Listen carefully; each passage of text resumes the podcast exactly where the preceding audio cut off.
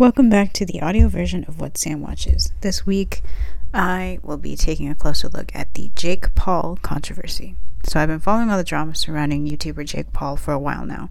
For anyone that doesn't have any idea what the hell I'm talking about, let me break it down for you the best way I know how. It all started when Jake's ex girlfriend, Alyssa Violet, let everyone know via Snapchat that Jake had kicked her out of his house. Then he responded by posting a video he made about how he asked Alyssa to move out multiple times months prior. Then a whole Twitter feud started where both accused the other of cheating on each other while living in the same house. Flash forward a few months later, Jake releases a track that disses both his own brother, Logan Paul, and his ex girlfriend, Alyssa Violet. In response was a multitude of other videos. Reaction videos and diss tracks came out against Jake from other YouTubers who teamed up with diss track king Rice Gum. Later on, Alyssa releases a video talking about what really happened between the two. She exposes him as a guy that would tell her he loved her but would hook up with other girls days later. After watching that video, I was hashtag Team Alyssa all the way. Still am, by the way. If you want to see that video, head over to the blog post that comes with this episode.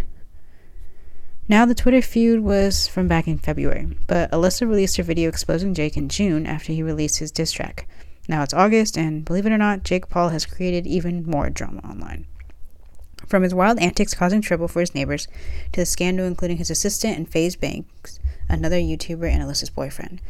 First off, Jake and Team 10, his company and fellow YouTubers, all live in one big mansion and make videos.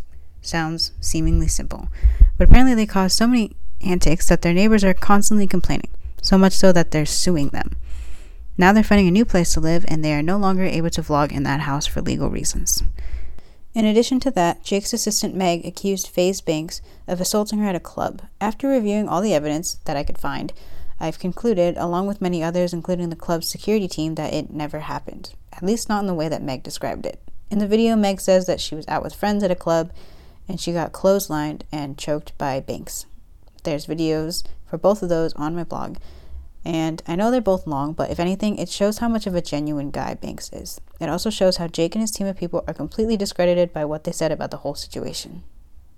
Overall, I already didn't like Jake Paul after all the drama that went down with Alyssa, but the fact that it's escalated into becoming a legal issue is insane to me. Jake is what I see as the prime example of someone who is completely consumed in trying to do anything for the views, which is why I'm more than a little suspicious about what his assistant is claiming. I miss the way YouTube was years ago when things were simpler. People on YouTube were on the platform to entertain people without having any gatekeepers, which is originally what the most appealing thing was about the platform. But now, with everyone trying to capitalize on it, it's just become another place of competition. It's full of people posting entertaining videos in hopes of capitalizing on it. And for people like Jake Paul and his Team 10, it's working in their favor. Unfortunately, in my opinion. The only difference now is that in addition to comical sketches and makeup tutorials, it now has a variety of different content. In a lot of ways, it's a good thing, but YouTubers seem to be using dramatic flair as a way to draw viewers in. There's even a word for it now clickbait. But this Jake Paul drama, both with Alyssa and the alleged assault, has just gone too far, in my opinion. So, what do you guys think?